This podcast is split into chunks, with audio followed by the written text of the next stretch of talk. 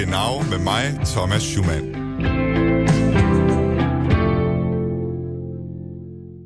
An alle Letztwählerinnen und Letztwähler an den deutschen Rundfunkempfangsgeräten. Deutschland. Wählen Sie die Partei Europa wieder positiv besetzen, damit Deutschland nicht erneut verliert. Ausfahrt. Ich kam vom Ping-Pong-Keller und habe mich in der Zimmernummer geirrt. Das Hotel ist etwas unübersichtlich. Aber jetzt wissen Sie, dass Sie in einer Fremdwanne sitzen und bahnen trotzdem Gleis weiter. 2. Einfahrt. ICE 16. Genau. Goddag og velkommen til Genau med mig, Thomas Schumann. Hvis du tager et hurtigt kig på nyere tysk historie, så vil det stå klart, at Tyskland i den grad har haft sine problemer med racisme. So hat das nationalsozialistische Deutschland mit dem gesamten Judentum aufgeräumt. Jüdischer Geist und jüdisches Blut werden niemals mehr das deutsche Volk verseuchen. Nazisterne de forsøgte som bekendt at rense den i anførselstegn tyske race for, igen i anførselstegn, den jødiske race. Og det er forhold til Tysklands antisemitiske fortid, der særligt har dannet rammen om den tyske racismedebat i mange år. Men i løbet af de sidste par uger, så er det som om, der er kommet en fornyet og anderledes racismedebat i Tyskland.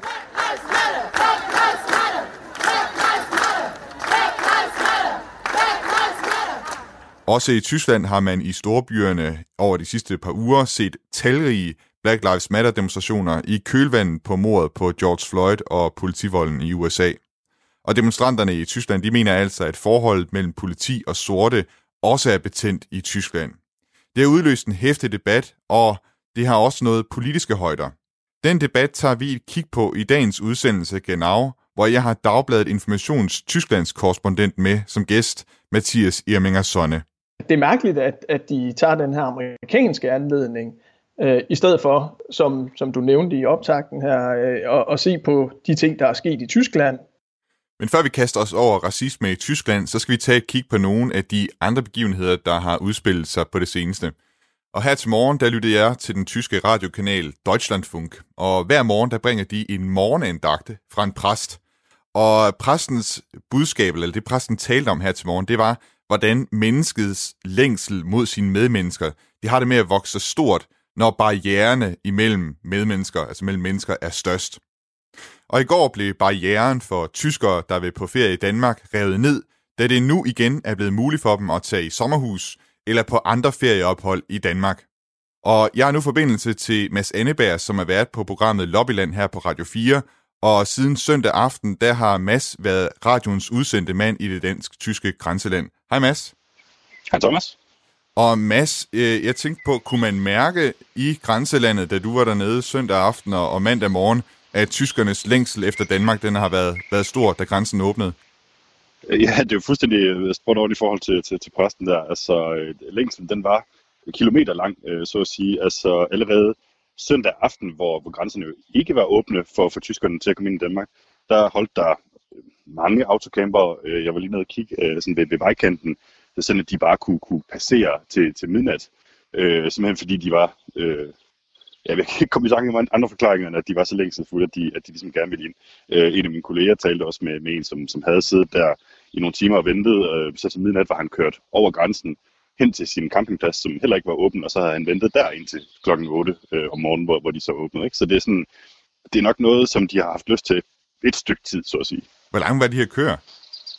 Jamen altså, jeg, jeg tændte politiet, som meldte om køer på op til 4-5 km på, på motorvejen. Altså, og det, det var nok det længste, vi kom op på, fordi politiet var nødt til at så sige, at der var så meget pres på, at indtil nu, der har de jo tjekket hver eneste person, der kom ind over den dansk-tyske grænse. Men, men nu kommer der så mange, at de er nødt til simpelthen at indføre det, der hedder stikprøvekontrol, øh, når der er den her form for, for belastning. Så derfor så bliver køerne trods alt ikke længere end, end 4-5 km. Og noget indtryk af de her tyskere, som altså ventede øh, i lang tid på at komme ind i Danmark, hvor de kom fra i, i Tyskland? Jamen, det var øh, over det hele. Altså, selvfølgelig var der mange fra, fra Slesvig-Holsten, fordi det, at alle Slesvig-Holstenere ligesom kunne komme ind, uanset om de havde de her øh, øh, sommerhusbookinger, øh, som, som man skal have, hvis man kommer fra resten af, af Tyskland. Men, men det var folk fra, fra hele Tyskland. Jeg talte med en, øh, med en fyr fra Stuttgart, som i øvrigt var meget undrende over for, hvorfor vi ikke bruger mundbind i, i Danmark. Han, var sådan, han, han følte sig nærmest sådan lidt øh, du ved, bange for at blive interviewet af mig, da jeg ikke havde mundbind på, fordi de bruger de jo rigtig meget i, i, i Tyskland. Øhm, så man kan sige, at det, det er nogle coronasikre mennesker, vi, vi, vi får ind. Og så talte jeg også med øh, blandt andet Sebastian fra Lübeck. Jeg tror, vi har et lille klip Ja, her. ja, du har taget klip med. Det kan vi lige uh, spille her, din samtale med ham. Weil es für uns dicht ist, weil es hundefreundlich ist und weil Südeuropa momentan nicht möglich ist. also regelmäßig sind wir eigentlich im Frühjahr, also März oder April in Dänemark. Und normalerweise wären wir jetzt in Spanien gewesen und das ist unsere Alternative. Så du laver en uh, oversættelse på, hvad det er, Sebastian han siger der. Ja, altså, øh, han, han siger jo, at øh, jeg, jeg, jeg spørger ham selvfølgelig, hvad, altså, hvorfor Danmark? Øh, sådan et spørgsmål, jeg nærmest er, er bange for at stille, ikke? fordi man, man tænker, hvorfor er det nu egentlig tyskerne? Altså, jeg håber aldrig, det går op for dem, at, at der er andre øh, feriemål i verden end, end, end Danmark.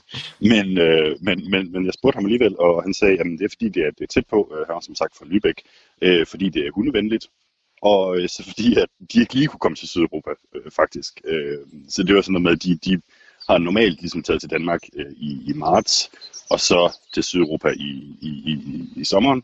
Men nu har de så bare sagt, okay, jamen, så tager vi til Danmark til, til, til sommer i, i stedet for. Og, og, og generelt har folk ligesom sådan lige jongleret deres planer lidt og sådan noget, fordi grænserne er jo blevet åbnet så sent, at det har været nødt til at kræve en vis fleksibilitet hos dem, der, der har øh, valgt at komme, komme ind nu. Ikke? Det er nu også øh, muligt for danskere at tage til Tyskland, og øhm, da du var på arbejde fredag, der kan jeg huske, at du arbejdede på en historie om, at man fra tysk side måske havde åbnet grænsen lidt for tidligt. At man i virkeligheden havde øh, gentaget den historiske fejl, som i sin tid i 1989 ledte til murens fald, da Günther Schabowski fra DDR, han kom til at sige, at grænserne til Vesttyskland, de var åbne absolut. sofort. Den der historie, du lavede, øh, hvad, hvad gik den ud på, og hvad, hvad havde man faktisk gjort fra tysk side i forhold til at åbne grænsen for danskerne? Jamen altså, ja, det, ja, det er sjovt. Øh, og du, du og jeg, vi stod jo sådan øh, sammen og, og talte med, øh, med, med øh, talsmanden for, for, for det Bundespolizei øh, distrikt, der ligger øh, syd for den danske grænse. Og alt tyder på, synes jeg, at de har fået en melding fra Horst Seehofer, som er indrigsminister, om at, øh, altså som, som I, sådan som jeg læser det, så beskriver den lidt, hvad der skal ske natten til den 16. Det vil sige natten til i dag, øh, tirsdag, når, når grænserne åbner. Men tysk politi vælger så at tolke den som om, at det er noget, der gælder nu. Så derfor så ophæver de de corona altså de, de, de foranstaltninger, der er øh, i, i forhold til grænsekontrollen øh, på coronaområdet. Og det vil jo så lige pludselig sige, at alle danskere kan komme ind i Tyskland øh, fra en eller anden sådan gang fredag. Det er lidt uklart, hvornår det egentlig starter. Så, så det er i virkeligheden sådan en Günther Schabowski. Øh, Jeg, jeg synes, til det at ligner en kæmpe Günther Schabowski, men altså, det, er jo- jeg, jeg ved ikke, hvad, hvad, hvad, hvad din holdning er til det. Altså, det er jo sådan lidt, altså, der, der er fald ikke nogen, der har gået i rette med det heller, Nej, kan man okay. så sige. Altså, det er ikke sådan, at Horst Sesehofer har ude ude og, og, og tordne mod, at, at, at tysk politi har, har gjort det, så vidt jeg er orienteret. Så altså, man kan sige, det er, det er jo nok en, det er en mild Schabowski, fordi den ikke har haft de kæmpe store konsekvenser heller, vel? Altså, fordi folk er jo nok bare max taget i Flækgaard eller, eller ned til, Det, det er ikke væltet, for at få en øl. det er ikke væltet Tyskland på samme måde, som det væltede DDR, at man åbner Ikke, nej, sin tid. det har det nemlig ikke, Nej, ikke hvad jeg har hørt af. Mads Anneberg er altså vært på programmet Lobbyland her på Radio 4, og for tiden radions øh, udsendte mand i den, det dansk-tyske grænseland. Tak fordi du var med og gav os den her lille opdatering på, hvad, hvordan det har været dernede, og det, tyskernes længsel mod Danmark. Selv tak. Og vi bliver lige ved de historiske paralleller i forbindelse med, at der altså bliver åbnet op for, at tyskerne de igen kan komme på ferie ude i Europa. For ligesom amerikanerne, britterne og franskmændene i vinteren 1948-1949 lavede en luftbro til Vestberlin, efter at Sovjetunionen havde spærret for forsyningsruterne og dermed isoleret Vestberlin som en ø i det sovjetisk besatte Tyskland, så blev der også i går oprettet en luftbro, som skal holde en anden ø i live, og som har været til glæde for mange tyskere. Vi skal en tur til Mallorca.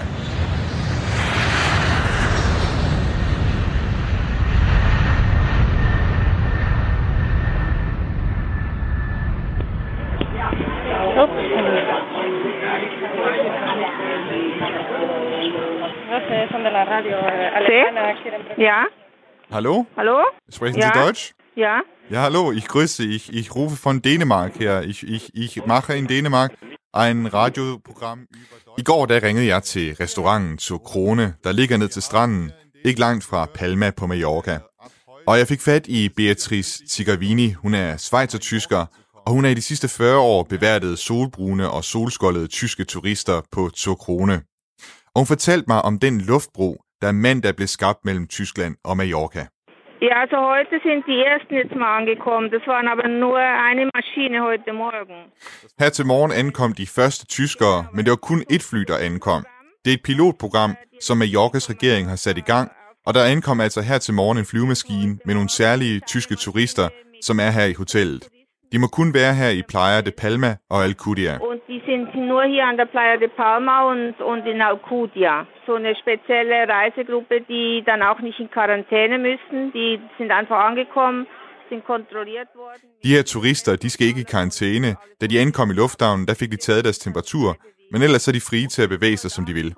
Maskinen her til morgen kom fra Düsseldorf, og igen i aften kommer der en maskine fra Frankfurt, og over de næste par dage kommer der endnu flere. I alt så kommer der 11.900 turister, alle sammen tyskere. Tage kommen totalt äh, 11.900 Touristen. Wow. Mærkeligt Also alles Deutsche. Ja, mærkeligt Ja, also gut, wir sind halt ziemlich die einzigen, die hier aufhaben jetzt schon seit... Vi er nogle af de eneste, der har haft åben siden 1. maj, og vi har godt nok hele tiden haft kunder, folk der bor her i området. Men her til aften, der har terrassen været fyldt med dem, som ankom i dag. Jetzt also voll mit, mit diesen Leuten, die heute angekommen sind.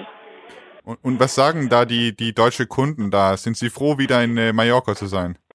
Jeg spurgte Beatrice, om tyskerne så var glade for at være på Mallorca, og Beatrice svarede, ja, de er vildt glade, totalt happy.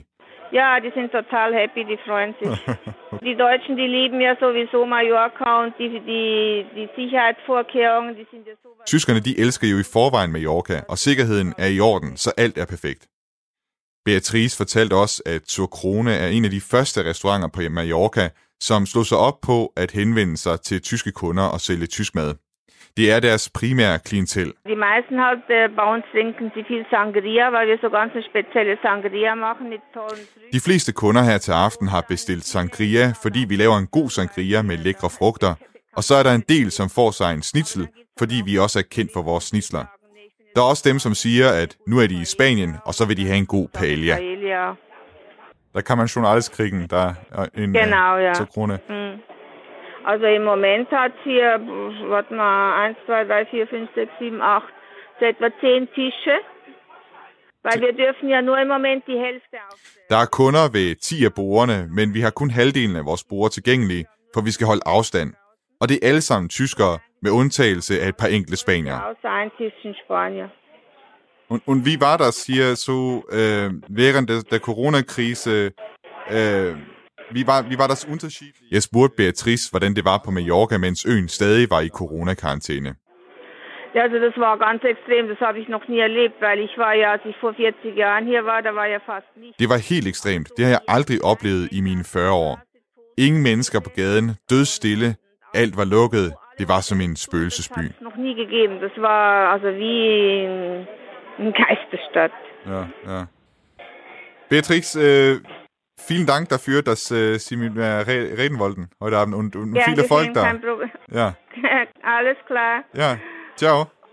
Dann schöne Grüße nach Dänemark. Ja, und Grüße nach Mallorca. Danke, bis dann. Tschüssi. Ja, tschüssi. Ciao. Ciao. Radio 4 taler med Danmark. Wir alle wissen, dass Police Brutality in den USA ein Problem ist. Aber es reicht nicht, das weit weg auf die andere Seite des Atlantik zu schieben. Es ist zu einfach und es ist auch nicht richtig. Auch in Deutschland sterben immer wieder schwarze Menschen durch Polizeigewalt. Det her, det er lyden af en af de mange Black Lives Matter demonstrationer, der i løbet af sidste uge er blevet afholdt i Tyskland. Og aktivisten i klippet her siger, at selvfølgelig er alle klar over problemet med politivold i USA, men at det altså også er et problem, der har ført til, at sorte mennesker er døde i Tyskland. Og det er i hvert fald for mig kernen i diskussionen om Black Lives Matter demonstrationerne i såvel Tyskland som i Danmark, nemlig hvor store problemer har vi egentlig her på vores side af Atlanten med racisme. Ligesom i Danmark er det en debat, der har fyldt meget, og som vi nu skal kaste os over. Og til det har jeg nu forbindelse til Mathias Irminger Sonne. Goddag, Mathias. Goddag. Og Mathias, du er Tysklands korrespondent for information, og så bor du i Berlin. Man kan sige et, et, et centrum i hvert fald for de her Black Lives Matter demonstrationer i Tyskland. Har du selv været med til nogle af de her demonstrationer? Ja, det har jeg sådan lidt på, på kanten i, øh, i weekenden her. Altså, der var i, i sidste weekend var der en meget stor og meget omstridt øh, diskussion øh, sidste lørdag på, på Alexanderplatz, hvor der kom 15.000 mennesker. Og det er klart, sådan, af, af coronamæssige årsager var det ikke vildt hensigtsmæssigt. Øh, og i alt rundt i de tyske storbyer var der faktisk øh, var der over 100.000 mennesker, der, øh, der samledes. Øh, som, og det var sådan nogle demonstrationer, som var meget målrettet direkte mod racisme og mod øh, racistisk øh, politivold, og der var et, et enkelt sted i Hamburg, hvor det eskalerede en smule, men ellers så er det, så er det rolige øh, øh, demonstrationer. Okay. Så var der i, igen i weekenden her, der, der kunne jeg ikke rigtig undgå at være med, fordi det, det foregik simpelthen lige uden for min, min gadedør her øh, øh, ved Sydstern i Kreuzberg, øh, var der igen en demonstration, øh, den her unteilbare demonstration hed det, øh, sådan et format, som som øh, ja, tilbage i 2018 samlede de flere hundredtusind mennesker her i, øh, i Berlin. Og det er sådan lidt mere en, en blandet øh, øh, gryde, kan man sige. Der var 130 forbund, der stod bag. Så det var både mod racisme og øh, for kvinderettigheder og øh, LGBT-rettigheder og mod global uretfærdighed og øh, endda også klimafraktioner. Så det var sådan en meget, ja, øh, der var puttet en hel del øh, ind under hatten der, men det var stadigvæk altså med, med med de amerikanske øh, demonstrationer og med George Floyds ja. død som, som anledning. Og, og det er jo netop spørgsmålet, ikke? Altså, hvor meget af den her dagsorden, der fra USA kan overføres til en tysk eller for så vidt en dansk kontekst. Altså de her demonstranter, som, som du, øh, du mødte, eller, som, eller de demonstrationer, som du oplevede, hvor, hvor slemt mener de her demonstranter, at tingene står til i Tyskland? Ja, de mener selvfølgelig, at det er slemt, øh, og at det især er et, et latent og et uudtalt problem, som, som øh, Tyskland igen generelt diskuterer øh, alt, alt for lidt. Øh, og det, det er der jo så meget øh, splittet holdning om, øh, også i, i de tyske medier. Øh, er der også mange, der, der sådan har et mere øh, kritisk take på det, og, og siger, at, øh, og jeg synes ikke argumentet, personligt synes jeg ikke argumentet er helt dårligt, at, øh, at det er mærkeligt, at, at de tager den her amerikanske anledning, øh, i stedet for, som, som du nævnte i optakten her, øh, at, at se på de ting, der er sket i Tyskland. Øh, altså for eksempel øh, den her NSU øh, øh, historie, øh, der har strakt sig over overvis, hvor, hvor øh, 10 øh, med indvandrerbaggrund blev myrdet, og hvor det tyske politi var helt, helt blind på det højre øje. Eller sidste år i Halle, hvor der var en, sådan en white supremacist, der ville myrde en helt jødisk menighed. Øh, og heldigvis ikke havde held med det, kun slog to mennesker ihjel. Ja. Øh, altså, der har været en masse, masser af anledninger til at lave store demonstrationer, men de blusser så op nu, øh, hvor det ligesom er blevet en global bevægelse. Og der, der er mange, der, der siger, at øh, altså mange, især mere konservative medier, men ikke kun, øh som, som peger på, at det måske er lidt en, en hul skal, altså det bliver sådan en mediekulturel importvare, øh, hvor folk måske ikke nødvendigvis kender forholdene i USA, men hvor det er nemt at være lidt anti-Trump og øh, hvor det er nemt at, at stå på den rigtige side, så at sige. Hvad, hvad med den menige tysker? Altså, jeg ved ikke, om, om de er, er de udtryk for sådan den generelle holdning, de her demonstranter i Tyskland, eller hvad, hvad mener, hvad skal man sige, øh, herre fra Tyskland? ja, hvis, hvis herre fra Tyskland findes, det, det er et godt spørgsmål. Jeg, jeg lever jo også i min egen øh, øh, boble, øh, så at sige, her i, øh, i Berlin og på sociale medier osv. Øh, øh, men prøver selvfølgelig at orientere mig bredt. Men mit, mit, øh, mit indtryk er faktisk, at øh, de har ret bred opbakning i, øh, i det tyske samfund, og at der er en, en stor bevidsthed om, at der også i Tyskland øh, faktisk findes en, en strukturel racisme mm. eller en, en hverdagsracisme. Og i det her klip, jeg startede med at spille her, så sagde aktivisten, at øh, politivold i Tyskland også har ført til, at sorte mennesker i Tyskland er døde. Og jeg læste en øh, artikel i Süddeutsche Zeitung, der netop handlede om de mor eller dødsfald, afhængig af, hvordan man vil øh, frame det, øh, der har været mod sorte i, øh, i forbindelse med, at de er blevet anholdt af tysk politi.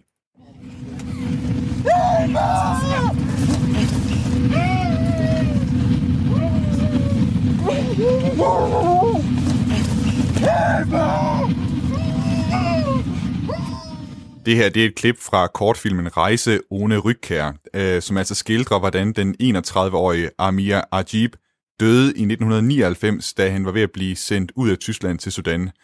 Det var i flyet, at øh, Amir Ajib han døde. Han havde fået en motorcykelhjelm på og var blevet spændt fast i sædet, og mens han skreg, at han ikke ville sendes til Sudan, så endte politifolkene altså med at kvæle ham ihjel, for at få ham holdt, til at holde op med at skrige. Og i artiklen fra Süddeutsche Zeitung, der bliver der nævnt yderligere otte sager, hvor sorte de er døde i politiets varetægt. Og Mathias, nu er du selv inde på det, øh, at der er jo også en, en diskussion, der er kørt før de her demonstrationer øh, i solidaritet med George Floyd. Hvordan, altså, hvilke diskussioner har der været i Tyskland om, om racisme? Jeg tænker også øh, særligt øh, i forhold til, altså til, til politiets indblanding.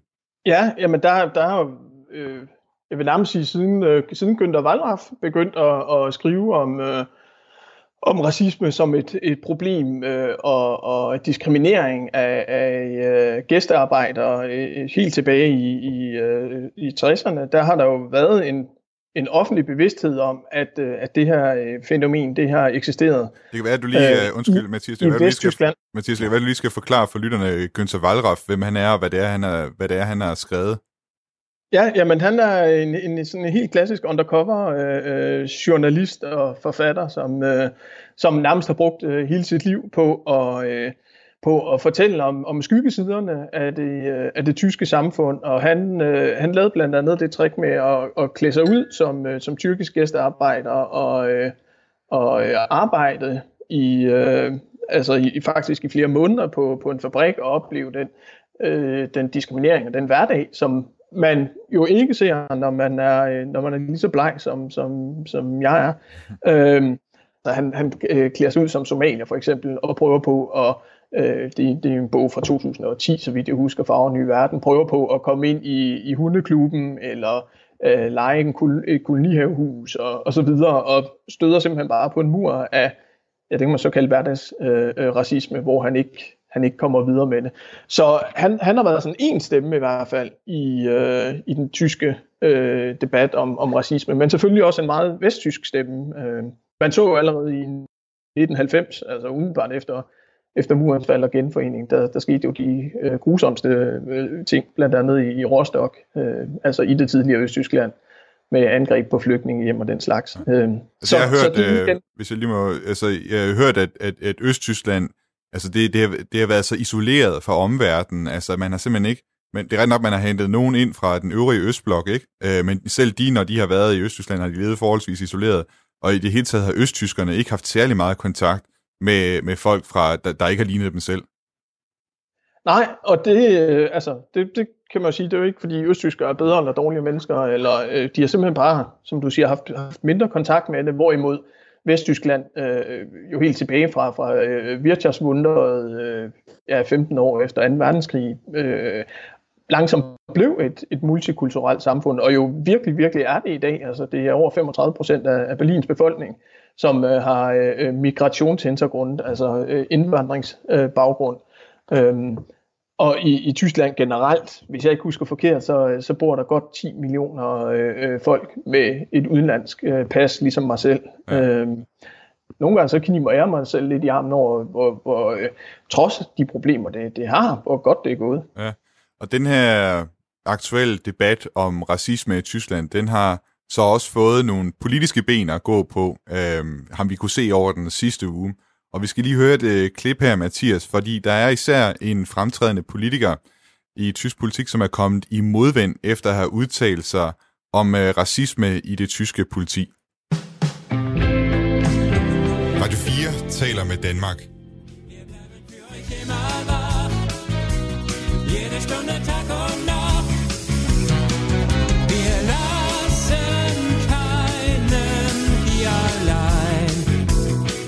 Sidste mandag udgav politikorpset i Berlin den noget tvivlsomme sang Vi har lassen keinen hier allein. Her efterlader vi ingen alene oversat til dansk. Sangen handlede om, at politiet var der for tyskerne dag og nat. De kunne bare ringe. Alle sammen. Men sådan forholder det sig ikke helt ifølge flere kritikere. Saskia Esken, hun er en af Socialdemokratiets to formænd, og hun mente altså, at politiet ligefrem plages af latent racisme, som hun er blevet citeret for at sige. Og vi vil naturligvis gerne have spurgt fra Esken, hvad det var, hun mente helt præcis, da hun sagde det. Men det havde hun for travlt til at svare på. Og hun har da også både modereret sit eget citat en anelse og besøgt politistationer for at vise, at politiet altså ikke er så slemt, at det ikke kan bruges til noget. Hendes udtalelse mødte nemlig stærk kritik fra både konservative kræfter i Tyskland og fra egne rækker. Og derfor så har jeg ringet til Clemens Teschendorf, der er tidligere kandidat til forbundsdagen for de tyske socialdemokrater, for at høre, hvad han tænkte om Saskia Eskens udtalelse. Der findes nok, øh, der findes nok øhm, øh, også øh, racisme i, øh, øh, i, politiets rækker, øh, og måske er det også øh, de, de strukturer, som sådan en enhed som politiet har, med, hvor, det, hvor det er meget med, med, med at adlyde og hierarki og sådan noget, at, øhm, at, at øh, der, der måske kan, øh, kan være en god gruppe for sådan noget. Jeg tror nok, det går for langt, hvis man siger, at øhm, det, det er et spredt øh, problem. Altså, øhm, det, det er jo det, latent betyder, at det findes, øhm, men øhm, at øhm, spørgsmålet er, øh, hvor, hvor udbredt det er. Du arbejder jo i, øh, i Flensborg, og, øh, og jeg ved ikke, det hører selvfølgelig ikke, så vidt jeg ved, under Flensborgs politi, det her øh, grænsekontrol, der er på, på banegården, eller, eller det ved, jeg, ved, jeg ved faktisk ikke, om det er Flensborg politi, der, der, der står for, eller om det er forbundspoliti. Uh, nej, nej, det er det, der hedder Bundespoliti. Ja, forbundspoliti. det er vores... Uh... Ja, jeg har lagt mærke til, når det er, jeg kørt med toget ned til Flensborg og stiger ud af toget der på, på banegården, så er det jo tit øh, folk med en mørk hudfarve, der bliver vinket til siden. Øh, Øhm, altså, det, for mig at se, så tegner det jo på, at der, der i hvert fald er nogle steder, når man taler grænsekontrol, er et eller andet med, at, at, at det i hvert fald er mørke mennesker, som hurtigst bliver udpeget, øh, eller hvad skal man sige, bliver mistænkeliggjort.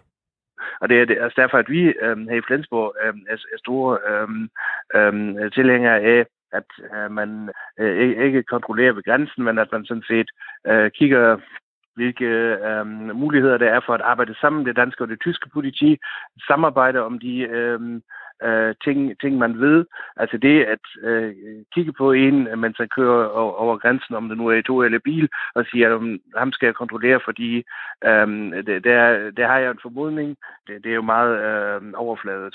Nu har der været foreslået forskellige ting, blandt andet også en uafhængig klagemyndighed. Det var Saskia Esken, der foreslog, at man skulle lave sådan en uafhængig klagemyndighed, mm. som kunne tage imod sådan nogle øh, hvad hedder det, øh, klager om, om diskrimination osv. Er der nogle ting, som du mener, at I fra Socialdemokraternes side i, i Tyskland altså skulle kæmpe for, for at, at komme problemet med racisme i øh, også hos det tyske politi til, til livs? Altså, det, øhm, øhm, en klagemyndighed er den, er den ene mulighed. Øhm, vigtigt er det jo også, at øhm, man inden for strukturerne har en mulighed øhm, øh, at komme og øhm, at sige, øh, når, når der er noget, øh, der er galt, og så har mulighed til, uden at øh, frygte for Øhm, for sin egen øh, karriere, at, øhm, at man har en, som man kan snakke med og sige, altså, jeg har opdaget, at det er de, de tendenser, øh, som, som, som er i gang. Sådan lyder det altså fra Clemens Teschendorf, tidligere forbundsdagskandidat for SPD. Saskia Esken, den socialdemokratiske formand, hun understregede i weekenden, at racismen i politiet ikke er et systematisk, men et individuelt problem.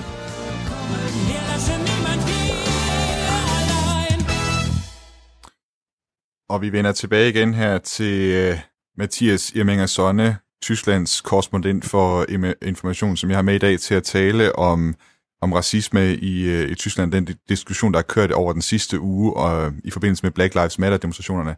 Og Mathias, her i klippet her, klippet her, der hører vi jo altså om en diskussion, der har været internt i Socialdemokraterne, hvorvidt der findes latent racisme i det tyske politi, og som vi hørte, så øh, har Saskia Esken altså måtte, måtte trække lidt igen, eller øh, hvad skal man sige, moderere nogle af de her udtalelser, hun har kommet med.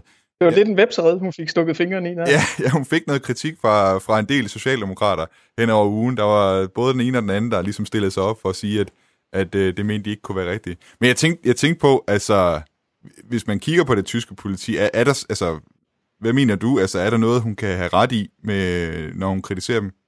Du kom jo selv med eksemplet med, øh, altså, hvem, hvem der bliver hævet ud til kontrol, og hvem der ikke gør. Og øh, der, er, der er mange, og det, det er igen sådan på meget følt basis, der er mange, der siger, at de bliver udsat for øh, racial profiling, altså at de ud fra deres udseende øh, bliver, bliver øh, holdt ofte tilbage, behandlet anderledes. Øh, men øh, man må også sige, hvis, altså, og det, det er politiets øh, fagforbunds øh, argument, at øh, hvis man kigger på forbundspolitiet, så har der været omkring 25 øh, sager om racisme siden 2012, øh, og der er de fleste faktisk, øh, langt de fleste er bortfaldet. Øh, der er også nogle få øh, tilfælde, hvor der er betjente, der er dømt for diskrimination eller åbenlys øh, racisme. Så øh, det kommer an på, hvordan man, øh, hvordan man definerer øh, øh, racisme og, øh, og, og hvor, hvor hæftigt et omfang det skal have. Og selvfølgelig kommer det an på, hvor mange der overhovedet, øh, hvor mange der overhovedet anmelder det. Mm. Og, og der må man også sige, at der, der er en, det var også et argument, som Saskia Esken blev, blev mødt med flere gange fra politiet, at der er faktisk en, en større diversitet i det tyske politi, end der er i den politiske klasse og i SPD. Øh, og det er også øh, statistisk rigtigt. Okay. På den anden side, så, så er det jo, nej, men, og det er jo, det er jo et godt argument, altså. Øh, øh, på den anden side, så, så er det jo også en, en partipolitisk webserie, hun har stået fingrene i, fordi Øh, fordi der er utrolig mange øh, politifolk, som, øh, som stemmer AFD, altså Alternativ für Deutschland, på, på øh, højrefløjen. Og øh, der er ikke nogen officielle tal på, øh, selvfølgelig, hvor præcis hvor mange politifolk, der gør det, men vi ved, at en ud af, altså hver syvende AFD'er, der sidder i forbundsdagen, faktisk er politimand. Og, og selv øh, øh Gewerkschaft der Polizei, altså politifagforbundet, de har bekræftet, at øh, politifolk og det citat, citat, ofte har sympati for det højere nationale spektrum. Øh, så altså, der, der er en eller anden affinitet mellem, mellem politiet og, øh, og, og højre fløjen også, øh, som selvfølgelig, øh, altså når, når Saskia Esken så går ud og siger, at, at der er en strukturel racisme, så er det klart, at det, det ligner sådan en generel anklage af alle politifolk, og det er jo, altså, øh, det er jo gave øh, fra, fra SPD til, til AFD, så ja. at sige. Øh, en ting, som jeg har undret mig over, og som vi skal høre noget om nu, det er, om der egentlig er en forskel på Danmark og Tyskland i forhold til, hvordan altså folk, der har en anden hudfarve end, end hvid, eller hvad skal man sige, øh, oplever, oplever racisme. Og jeg har i min egen familie, øh, der, der er folk, som har zambianske rødder. Og min svigerindes kusine, øh, hun hedder Lilian Skytte, og hun har i løbet af de sidste to år boet i Flensborg, altså lige på den anden side af den tyske grænse. Og jeg har spurgt øh, Lilian, hvilke oplevelser hun har haft med racisme, og så også, hvilke oplevelser hun har haft i Tyskland, om det har været anderledes.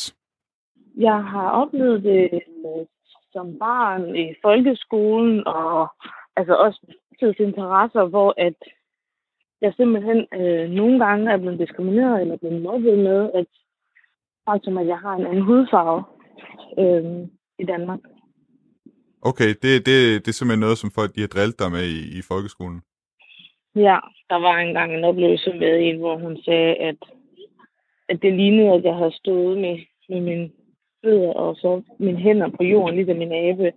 Og så er jeg simpelthen bare var blevet malet. Okay. Øh, og så har jeg... øhm, så ja. ja. det lyder noget... Det, det er blandt andet... Noget upassende. Ja, eller ligner en abe og sådan nogle ting. Og, og, og Lilian, du har jo også en, øh, en dreng. Øh, har han oplevet noget også, øh, altså, da, da I boede i Danmark? Ja, det har han. Øh, I skolen har han oplevet det rigtig meget. Øh, hvor han er blevet drillet, for eksempel med, at hans næse er stor, eller... Altså det samme også det der med hudfarven, og at altså, han simpelthen altså, altså, nærmest skal forklare sig selv, fordi han ser ud, som han gør. Okay. Eller bliver ikke må være med til nogle bestemte lege, fordi at han ser anderledes ud. Og I så, I så for to år siden, der flyttede øh, I ned til Flensborg, og ja. jeg tænkte på, om du, altså, da du så kommer til Flensborg, har mærket nogen forskel. Altså, det er jo ikke så vanvittigt langt væk, kan man sige. Er der egentlig en forskel øh, blandt tyskerne? Øh, oplever du det? Altså det synes jeg. Altså tyskerne, hvis det er, at du taler tysk, så er de faktisk meget mere modtagelige over for en. Øh, jeg har ikke oplevet sådan...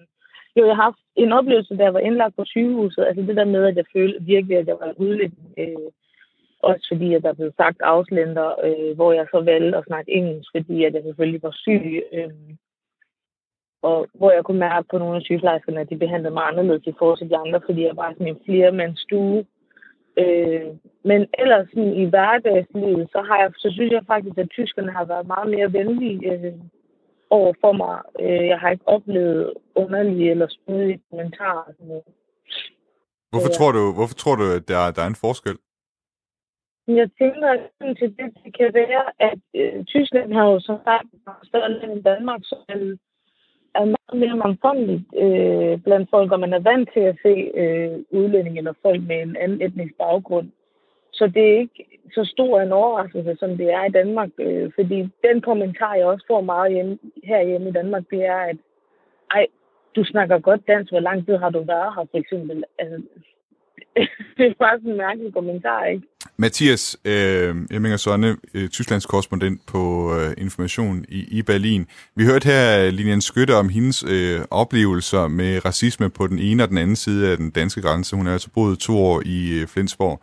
Og der er jo lige en ting, jeg gerne vil øh, holde fast i, som hun siger her. Hun har jo selv sin egen teori om, hvorfor det er, hun mener, at tyskerne er mere modtagelige over for en, en som hende øh, i Tyskland, netop at man i Tyskland har haft mere kontaktflade med, med, med folk fra, fra andre lande, altså øh, hvad skal man sige, gæstearbejdere osv. Og du var jo lidt inde på det. Hvad, hvad, hvad siger du til den, øh, den teori, hun har? Altså nu er Danmark jo heller ikke øh, et pur ungt land i forhold til at være, øh, være multikulturelt. Så Øh, jeg, jeg ved ikke helt, om, om jeg køber præmissen. Altså, jeg, jeg, tror, jeg tror lige så meget, det handler om, øh, om en selvforståelse, øh, øh, og som selvfølgelig har, har noget med den tyske historie at gøre, med, med det tredje rige, øh, og, og en opfattelse af, hvad der er, er ja, go og no-go i, i det offentlige rum. Øh, og, og hvordan man overhovedet øh, omgås hinanden i et, øh, et multikulturelt samfund. Tror det, og det, gæld, det spiller, det, det tror, det spiller en større rolle, altså historien og bevidstheden om, om det her?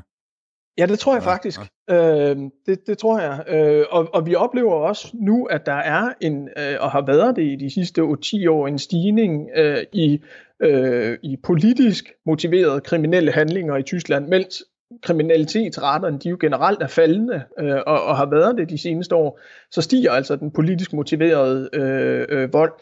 Øh, og det er jo både fra, fra venstre radikale, men også fra højre radikale, antisemitiske, racistiske øh, hvad hedder det, overfald eller øh, fornærmelser osv. Så, så kan man sige, det er måske også, fordi der er mere øh, sensitivitet omkring det, at der er flere anmeldelser, hvilket jo altså, det er jo en entydig god ting. Øh, men, men der er et meget stort fokus på det i Tyskland, og der, der er jo også den her, øh, altså det som tyskerne kalder Vergangenheitsbewältigung, mm. altså øh, hvordan man omgås sin fortid, et ekstremt tysk begreb, øh, som, ja. som ingen andre folkeslag kunne have, have opfundet. Øh, Fortidsbehandling, og, kan man oversætte det sådan? For, fortidsbehandling, ja, det er faktisk en meget smuk og simpel oversættelse. Ja. Øh, og, og det afspejler sig også, synes jeg, i hele den her debat øh, nu omkring øh, øh, Black Lives Matters øh, øh, demonstrationerne.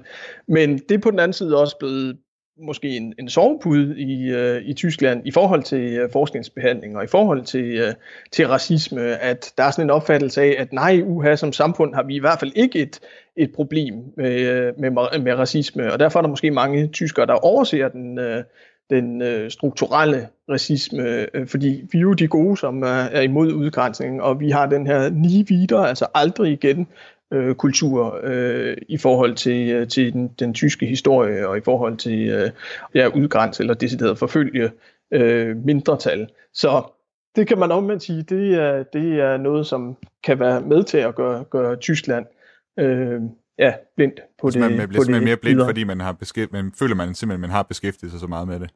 Præcis. Ja, okay. Jeg kan så sige dig, Mathias, øh, der er altså folk, som mener, at der skal gøres mere i Tyskland, og det, vi skal lige høre et klip fra, fra en mere, fordi de fleste, de ved nok godt, at man ikke skal gøre øh, sådan, som nogen har gjort over for Lilian, som vi hørte her, og, og sige, at folk med en mørk hudfærge, de ligner en abe. Men er der i virkeligheden mere, som øh, hvide mennesker, de bør gøre? Det er der en tysk Instagram-aktivist, der mener. Wann ist dir das erste Mal bewusst gewesen, dass du weiß bist? Hvornår gik det for første gang op for dig, at du var hvid? Sådan lyder et af flere spørgsmål på det sociale medie Instagram i de her dage. Ich habe angefangen, ähm, die Fragen zu formulieren am Abend des Blackout Tuesday, also in Og det er hende her, Josefine Apraco, der har stillet spørgsmålet. Hun har været med til at grundlægge Institut for Diskriminierungsfreie Bildung i Berlin, altså Institut for Diskriminationsfri Undervisning. Og så hun startede den her kampagne på Instagram, der tager fat i et begreb, som nok de færreste i Danmark har hørt om. Kritisches Weissein. Kritisk hvidhed. Det er et begreb, som er importeret fra USA, og det går ud på, at hvide mennesker skal blive opmærksom på deres egen hvidhed, og hvad det er, det betyder for dem. Hver dag uploader Josefine Apraco et nyt spørgsmål for at sætte gang i den kritiske refleksion blandt hendes 7.000 følgere. Det første. Hvornår gik det op for dig, at du er hvid for første gang? Og 230 Instagram-brugere, de svarede altså på det her spørgsmål. Og jeg har spurgt Josefine, hvad det var, de sagde. Ach, ganz unterschiedliche Sachen. Einige haben geantwortet, dass ihnen das das erste Mal aufgefallen ist, ähm, im Kindergarten zum Beispiel, weil eine schwarze Person oder eine Person of color anwesend Det har været meget forskelligt. Nogen svarede, at det skete i børnehaven, hvor der var en sort eller farvet person til stede. Mange har skrevet, at det først gik op for dem, når de var ude at rejse. Og lige præcis i forbindelse med rejser, er der en del, som for første gang har oplevet, sådan rent optisk, at tilhøre mindretallet. Das Ziel dieser Challenge ist ja, gar nicht unbedingt sozusagen, dass, dass Leute sich schuldig fühlen, darum geht es mir überhaupt nicht, sondern mir geht es darum, das Verantwortungsgefühl zu stärken und zu Målet med kampagnen er ikke at give folk skyldfølelse. Det handler derimod om at styrke ansvarsfølelsen, og at folk de skal forstå, at vidhed er den anden side af medaljen. Altså at hvide mennesker har bedre adgang til arbejdsmarkedet, til boliger, til uddannelse, end sorte og farvede mennesker har. Josefine fortæller, at hun så længe hun kan huske har måttet forholde sig til, at hun er sort tysker. Og ifølge hende er det kun de færreste hvide tyskere, der må forholde sig bevidst til deres hudfarve.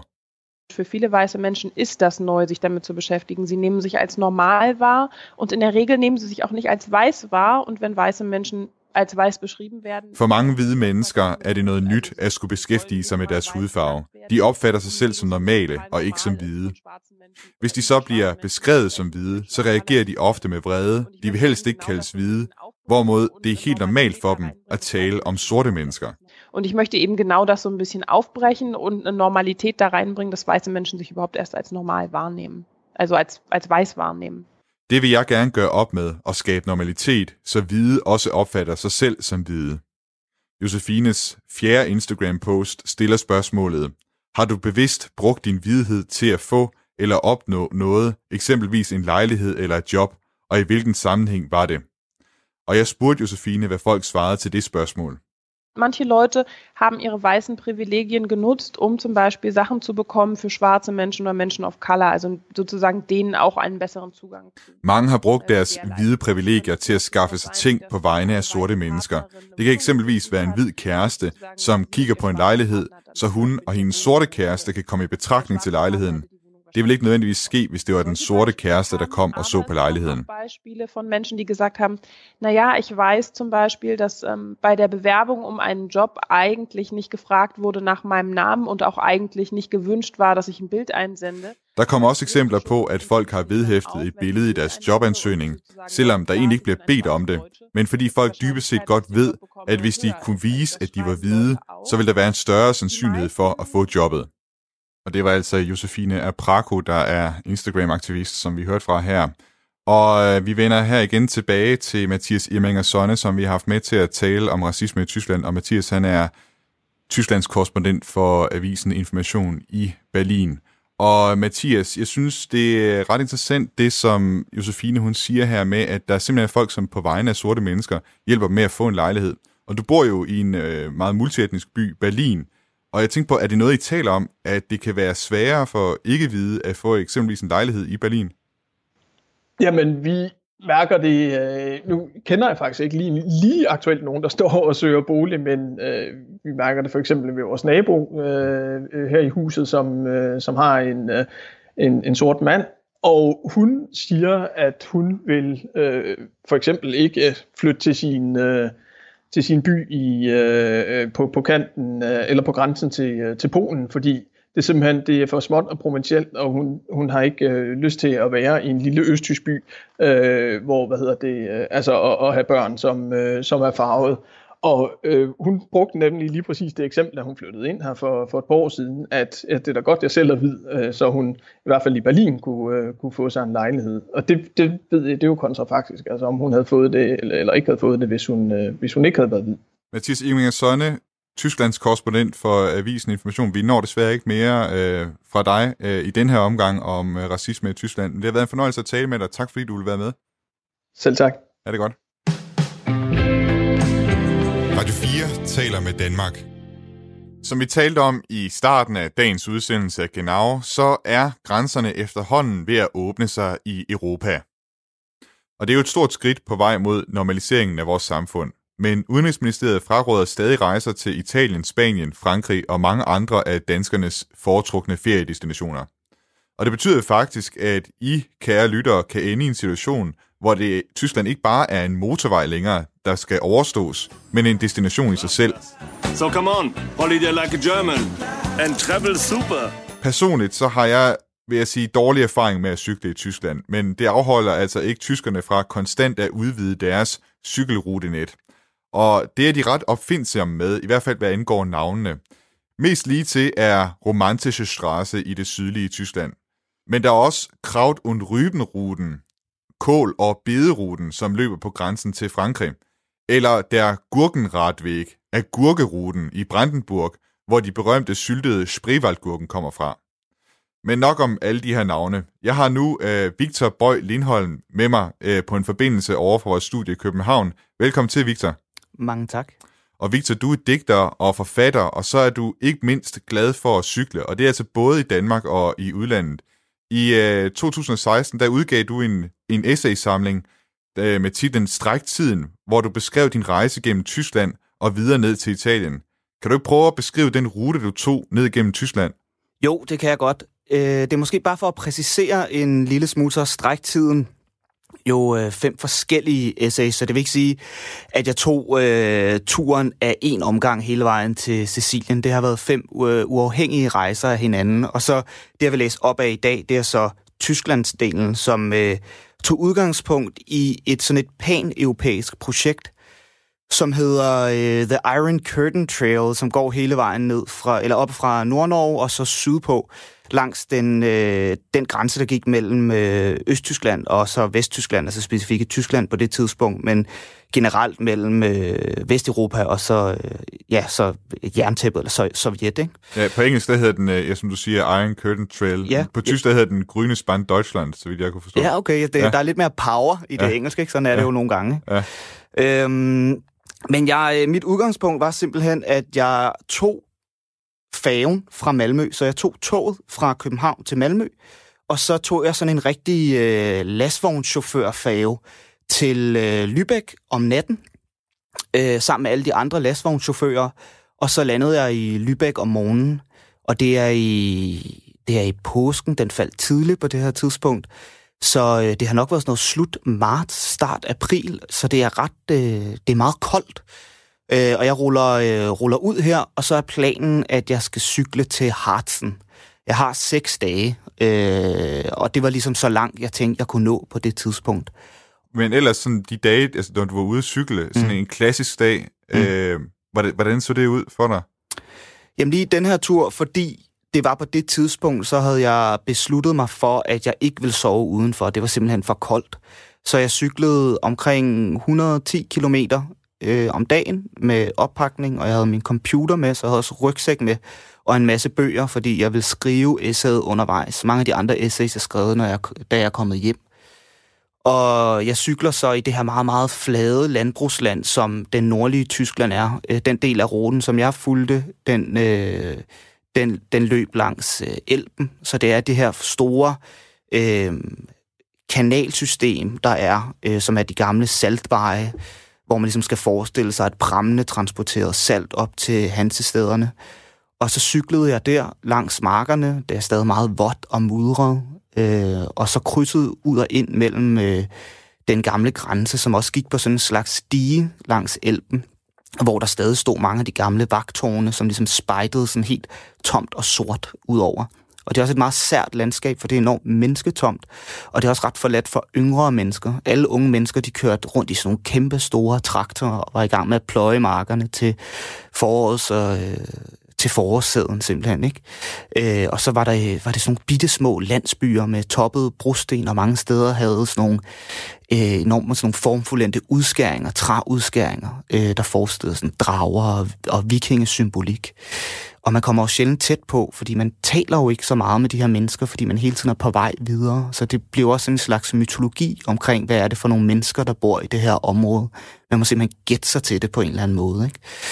Øhm, så det var en, en, jeg vil næsten sige, den særeste tur, fordi den endte med at blive så kort, men var enormt mættet med både tragedie, men også med øh, nysgerrighed og den her nærhed af, at jeg var aldrig længere væk end, lad os sige, 400 kilometer fra København. Mm. Men det var stadig meget, jeg følte mig meget langt væk. Altså, nu har jeg boet i, i Flensborg og Frankfurt mm. og Main, og har haft cykel begge steder, og jeg har ikke været særlig imponeret over tilstandene for cykelstierne inde i, inde i de tyske byer. Hvad var egentlig dit indtryk af Tyskland som cykelland?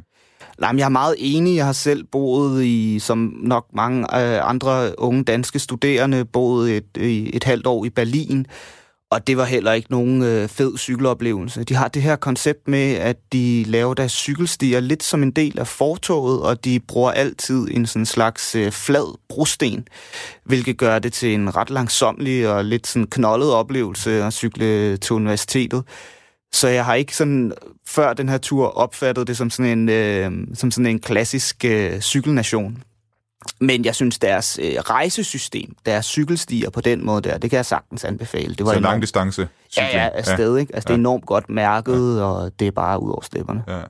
Altså, den her essay-samling, Stræktiden om din cykeltur ned gennem, øh, gennem øh, Tyskland her, og Europa, er, er netop blevet genopgivet. Hmm. Så er jeg spændt på at høre, hvad det er for et stykke, du har taget med til os, og som du vil, du vil læse op. Ja, jeg har jo som sagt øh, tænkt mig at læse op fra, øh, fra Tysklandsdelen her.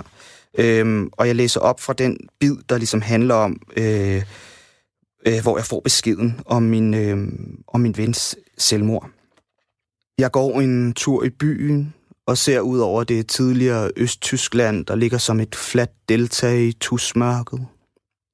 Elden løber rolig og udramatisk under mig, og i det fjerne glimter Berlins Fernsehturm. Det er et komplekst billede. Elden markerede grænsen mellem de to tidligere stater, men hegnet er væk. Det er det eneste, der har ændret sig i byen Lauenburg. Den er gammel og fyldt med historie, og jeg kan se Berlin blinke i baggrunden metropolen og fremskridtet, og på togede dage, da jeg boede i Berlin, kunne jeg knap se toppen af tårnet. Nu står jeg her og stiger flere hundrede kilometer væk på den selv samme antenne. Det er som guidebogen til Iron Curtain Trail siger, to experience history on the go. Mit blik vandrer mellem det nære og fjerne i tid og rum, lige indtil jeg ikke kan mere. Jeg går ind på mit hotel, og jeg læser Peter Hanke og indtager en stor schnitzel i det helt brune lokale. Alene og træt. Jeg lægger mærke til en ting, da, da du læser det op. Altså, du har en del betragtninger om det her, det gamle land, ikke? Altså, det gamle DDR. Øh, og, og nogle af de ting, der står tilbage fra, fra, fra Østtyskland også. Jeg tænkte på, hvis nu du ikke havde fået fortalt at, at Tyskland nogensinde havde været opdelt, tror du så, at man havde set det på den rute der? Tror du, du havde lagt så meget mærke til det? Altså, der er jo de her konkrete, øh, hvad skal man kalde dem, aflejringer, ikke? som er de her gamle vagtårne, som stadig står der, og som er, det er jo ikke alle, der stadig er der, øh, som jo er sådan en slags, øh, kan man nærmest kalde det, øh, nutidigt frilandsmuseum, ikke? Altså, der, det, der, der ser du det jo, for du lægger jo mærke til dem, de ligner jo øh, vagtårne, hvilket de jo også var. Så på den måde, så ser du det. Men du ser det jo meget sjældent. Jeg tror, jeg så måske tre, fire af dem på min, øh, på min cykeltur. Og jeg tror ikke... Øh, altså, der, der er det klare svar nok... Altså, nej, det, det, det vil jeg jo nok ikke øh, have gjort, fordi jeg rejser på den måde, eller havde rejst på den måde, jeg gjorde, hvor man ikke havde tid til at bruge... Øh, altså, stop. Eller, man havde jo tid til det, men at jeg, hvor jeg i hvert fald ikke stoppede op på samme måde og talt med folk. Man kunne sagtens have talt med folk om, hvordan øh, det var og er. Altså, der er nogle forskellige mindesmærker rundt omkring om folk, der har prøvet at bryde igennem grænsen og ligesom øh, komme fra Østtyskland til Vesttyskland, hvor der står sådan nogle store mindesten. Så på den måde, der opdager du det. Men de bruger mere tid, vil jeg sige, på at gøre det til en tilgængelig cykelrute, end til en interessant historisk rute. Mm. Og øh, Victor Bøj Lindholm, han er cykelrytter og forfatter til essaysamlingen Stræk Tiden om øh, den her cykeltur ned gennem Tyskland og Europa. Og jeg vil altså lade det her være en opfordring til at, at enten at tage cyklen og cykle ned til Tyskland, eller i hvert fald så øh, måske at læse den her essay-samling. Hvis du sidder derude og brænder ind med et helt særligt tip til en rejse i Tyskland, så er du mere end velkommen til at skrive til os på genau radio4.dk. Og med det runder vi af for dagens udsendelse af Genau. Genau er som altid lavet af mig, Thomas Schumann, og min kollega Jeppe Rets Husted. Hvis du kunne tænke dig at lytte med igen, så kan du gøre det på næste tirsdag kl. 13.05. Du kan også lytte til tidligere udsendelser af Genau på Radio 4's hjemmeside, på Spotify eller på Apples podcast player. Som sagt, hvis du har nogle tips til os, eller ris, ros, eller kommentar eller anden feedback, så send det gerne til os på genau radio4.dk. Indtil vi lyttes ved igen, så vil jeg bare ønske dig eine schöne Woche und viel Spaß.